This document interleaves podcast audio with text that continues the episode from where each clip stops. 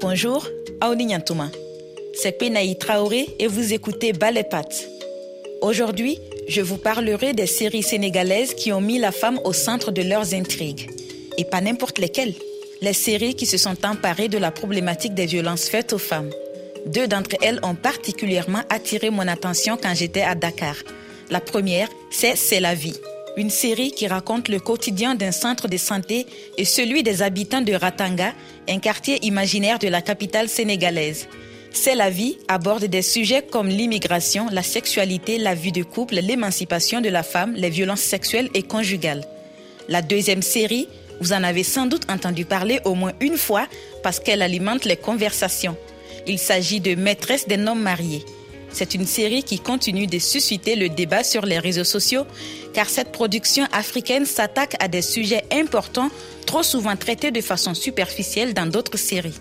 La polygamie, l'infidélité, les violences conjugales, le viol, la dépression, l'indépendance de la femme, ce sont les thèmes développés dans ce feuilleton sénégalais. Maîtresse d'un homme marié. Déjà, le titre de la série annonce la couleur. Être une maîtresse est mal vu, le revendiquer sacrilège. Rassurez-vous, Marine Dial, l'actrice principale de la série, n'est pas longtemps restée cette maîtresse que tout le monde déteste. Elle a fini par endosser le costume de seconde épouse dans un mariage polygame. Un autre statut qui n'est pas forcément enviable. Non, je ne peux pas comprendre ce que tu dis. soxna si pourtant man waxuma dara lu graw dama ne rek ndax viol ñu war a tëj nit à perpétuité mënul man en tant que yaay may défendre qui violé xale bu am 8 ans. Njuumte la mais imaginez moom 25 ans la am ñu war ko tëj perpétuité loolu yàq adunaam la ci viol rek. viol rek. Je suis allée à la rencontre d'Alima Gadji, l'actrice principale de la série. C'est elle qui porte le rôle de Marem Dial. Ce jour-là, elle était sur le plateau de tournage d'une émission de cuisine sur une plage de Dakar.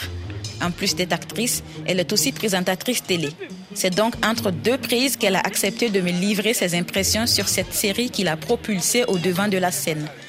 Ali Magadji a un avis bien tranché sur les thèmes abordés dans la série et elle le dit haut et fort. La série a juste prouvé que la femme africaine a ses désirs, ses problèmes et euh, a sa liberté ce qui a causé beaucoup de bruit parce qu'ici un homme qui consomme sa sexualité librement est plus vu comme quelqu'un de libre, mais quand il s'agit d'une femme, ça tourne à la perversité, à la honte, alors que non. Toute femme a le droit d'avoir sa vie sexuelle, sa liberté de penser et euh, de travailler. Quoi. Et euh, je pense qu'aujourd'hui, à travers cette série, les hommes savent ce que ressentent les femmes aujourd'hui. On a porté ces rôles pour leur montrer le visage de la femme euh, au-delà de sa perfection ou bien de sa culture, de sa religion. Il y a une femme libre qui a le droit de vivre sa sexualité, sa liberté pleinement. Et est-ce que vous attendiez à ce que cette série fasse autant de bruit? Bon, on ne s'attendait pas à ce que ça fasse autant de bruit à l'extérieur, mais euh, quand on a lu le scénario, je disais à Khadijassi que ça allait faire parler surtout la religion. Nous, on pensait que ça allait faire un bruit au Sénégal. On ne s'attendait pas à ce que ça sorte des frontières. Maîtresse d'un homme marié a montré qu'une série africaine pouvait rivaliser en termes de contenu de qualité, d'esthétique et du charisme de ses personnages avec des productions venues d'Amérique latine et de Bollywood. Elle a également pu montrer à l'écran, sans tomber dans la caricature, des problématiques propres aux femmes africaines. Ce qui a donné à la série un écho en dehors des frontières du Sénégal, puisque les femmes se sont retrouvées dans ces personnages, qu'il s'agisse de Marem, Dialika, Lala, Dior ou encore Raki. On a parlé des détails qu'on ne prenne pas souvent en compte, par exemple le poids de la femme. À travers Mamie, on a parlé à toutes ces femmes qui ont un poids excessif et qui se sentent mal dans leur peau. C'est aussi des victimes de la société. On a parlé de Lala, cette femme parfaite euh, qui a tout donné à un homme et qui malheureusement l'a trompé avec une autre femme. C'est aussi pour rappeler à toutes ces là que donner plus de votre temps ne va pas empêcher un homme d'aller voir ailleurs. Euh, on a parlé de Dior, on a parlé de Jellica, cette femme parfaite qu'on voit à l'extérieur mais battue à l'intérieur. Et je pense que toutes les femmes se sont identifiées à chaque personnage. Voir une femme indépendante et qui a son franc-parler comme le personnage de Marem n'est pas forcément bien perçu par tous les téléspectateurs. Ainsi, il n'est pas rare que l'actrice soit prise à partie dans la rue à cause de comportements ou d'attitudes qui n'étaient pas du goût du public dans différentes scènes de la série. T'as couché avec lui Comme celle-ci dans laquelle Marem indexe son vagin en disant Ça c'est à moi, je le donne à qui je veux. C'est pas parce que moi je couche que tu devrais faire la même chose. Hein. Chacun sa vie. En tant qu'actrice, je me considère comme un miroir de la société. Je n'ai pas peur de porter des rôles pour dénoncer ce qui se passe. Et qu'est-ce qui a été euh, le plus difficile euh, pour toi dans cette série, Alima C'est le regard des autres. Au début, j'étais pas très euh, habituée à avoir le regard des autres sur moi. Mais maintenant, je me suis habituée. Je sais comment gérer ça parce que les gens font une différence entre le personnage et la personne. Et c'est vrai qu'à plusieurs reprises, euh, je me suis fait attaquer dans la rue parce que les gens euh, parlaient à Marem et pas à Khalima. C'est comme si mon personnage est ma vie, alors que ça n'a absolument rien à voir. Malgré ces incidents, la motivation de Halima ne faiblit pas. Elle est toujours prête à donner de sa personne pour rompre les tabous et faire évoluer les mentalités qui enferment la femme africaine dans des clichés obsolètes. Kalima, elle est prête à jouer tant que c'est pour éduquer. Si, si vraiment je dois porter le masque du mal pour vous apprendre le bien, je le ferai. Et avant de jouer dans cette série, est-ce que quelle était ta vision sur euh, la femme dans la société sénégalaise? Comment tu la voyais et comment tu aurais aimé qu'elle soit? Comme moi, libre, euh, euh, maître de ses choix. Parce qu'aujourd'hui, la femme africaine qui est née dans une grande famille, qui a euh, une famille culturelle, n'a pas souvent le droit d'imposer ses choix. il y a toujours la famille qui lui rappelle tu es une femme, ne fais pas ça, ne dis pas cela, ne t'habille pas comme ça, ne marche pas comme ça. Euh, ils vont même jusqu'à savoir le meilleur homme pour toi. Donc c'est difficile de faire ses choix. Mais euh, je vois la femme africaine comme moi, libre. Une autre série à succès s'est intéressée aux violences faites aux femmes et à d'autres sujets comme la santé maternelle, en intégrant le point de vue des jeunes. Elle s'intitule C'est la vie. C'est la vie s'attaque à des sujets épineux sur un ton divertissant. Je pense que c'est ce que j'apprécie dans cette série. Même si elle adopte un ton résolument divertissant, elle ne perd pas de vue l'objectif principal promouvoir un message visant à sensibiliser les femmes à leur santé, à les éduquer sur les différents moyens de contraception, sans oublier tous les sujets si difficiles à évoquer au sein de la société africaine, comme l'excision, le viol ou encore les violences domestiques. L'un des épisodes qui m'a marqué, c'est l'épisode 18 intitulé Agression sexuelle. Eh oh, eh. C'est qui ça? Mais laissez-nous passer, on va être en retard? Je veux que tu m'embrasses. Et puis quoi, toi? Ne fais pas ta maligne. Arrête, tu me fais mal. Juste un bisou, c'est tout. Je te laisse aller à ton cours. Allez quoi? Allez-vous-en, bande d'abrutis. Vous n'avez pas honte? Tu ne nous insultes pas, toi.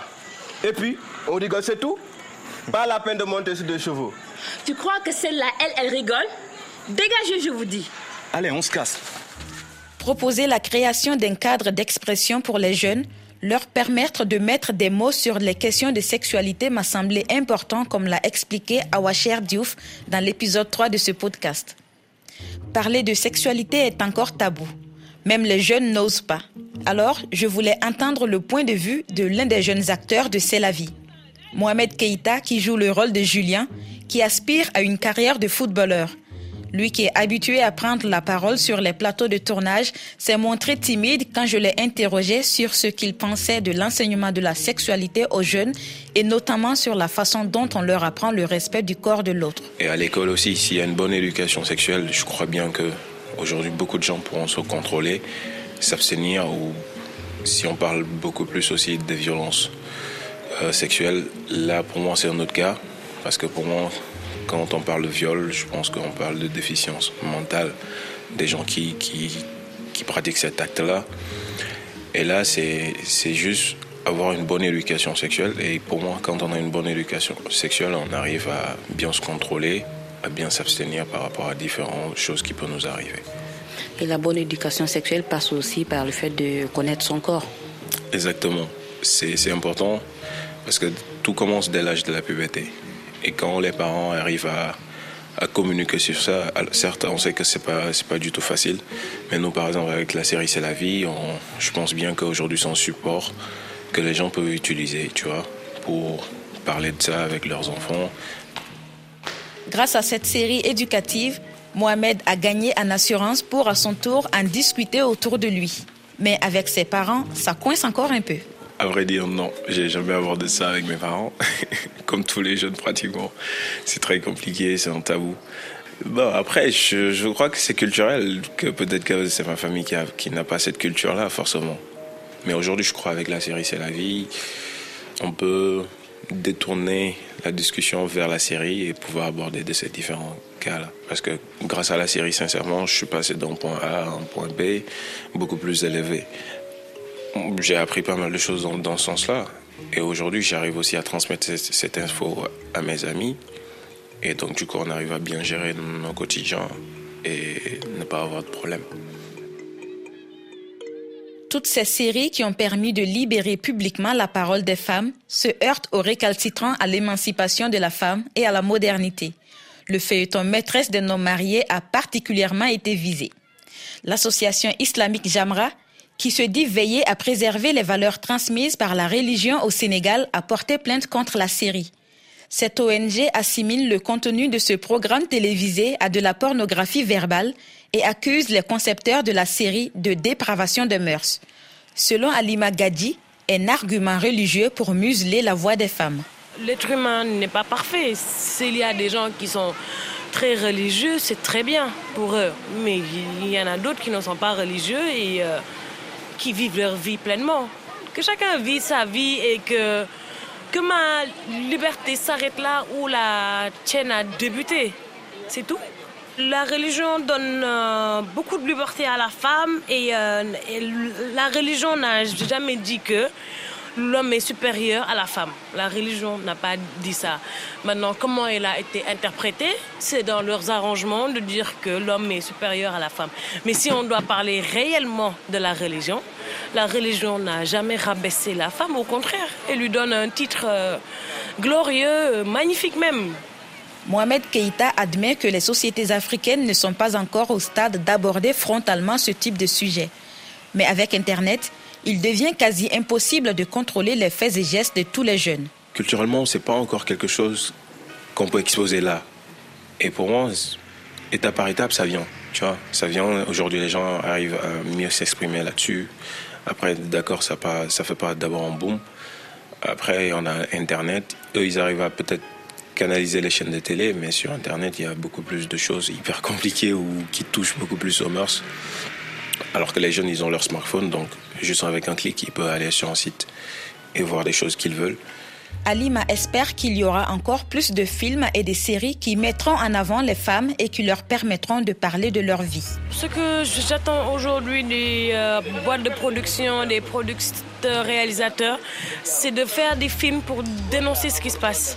Que ce soit le viol, la corruption, le racisme, la violence faite aux enfants, aux femmes. Je pense qu'aujourd'hui, on a ce pouvoir, nous, les acteurs, de dénoncer ce qui se passe parce que euh, nous sommes encore une fois euh, le miroir de la société. Comme Alima, je pense que les feuilletons ont de nos jours une grande influence dans les pays africains.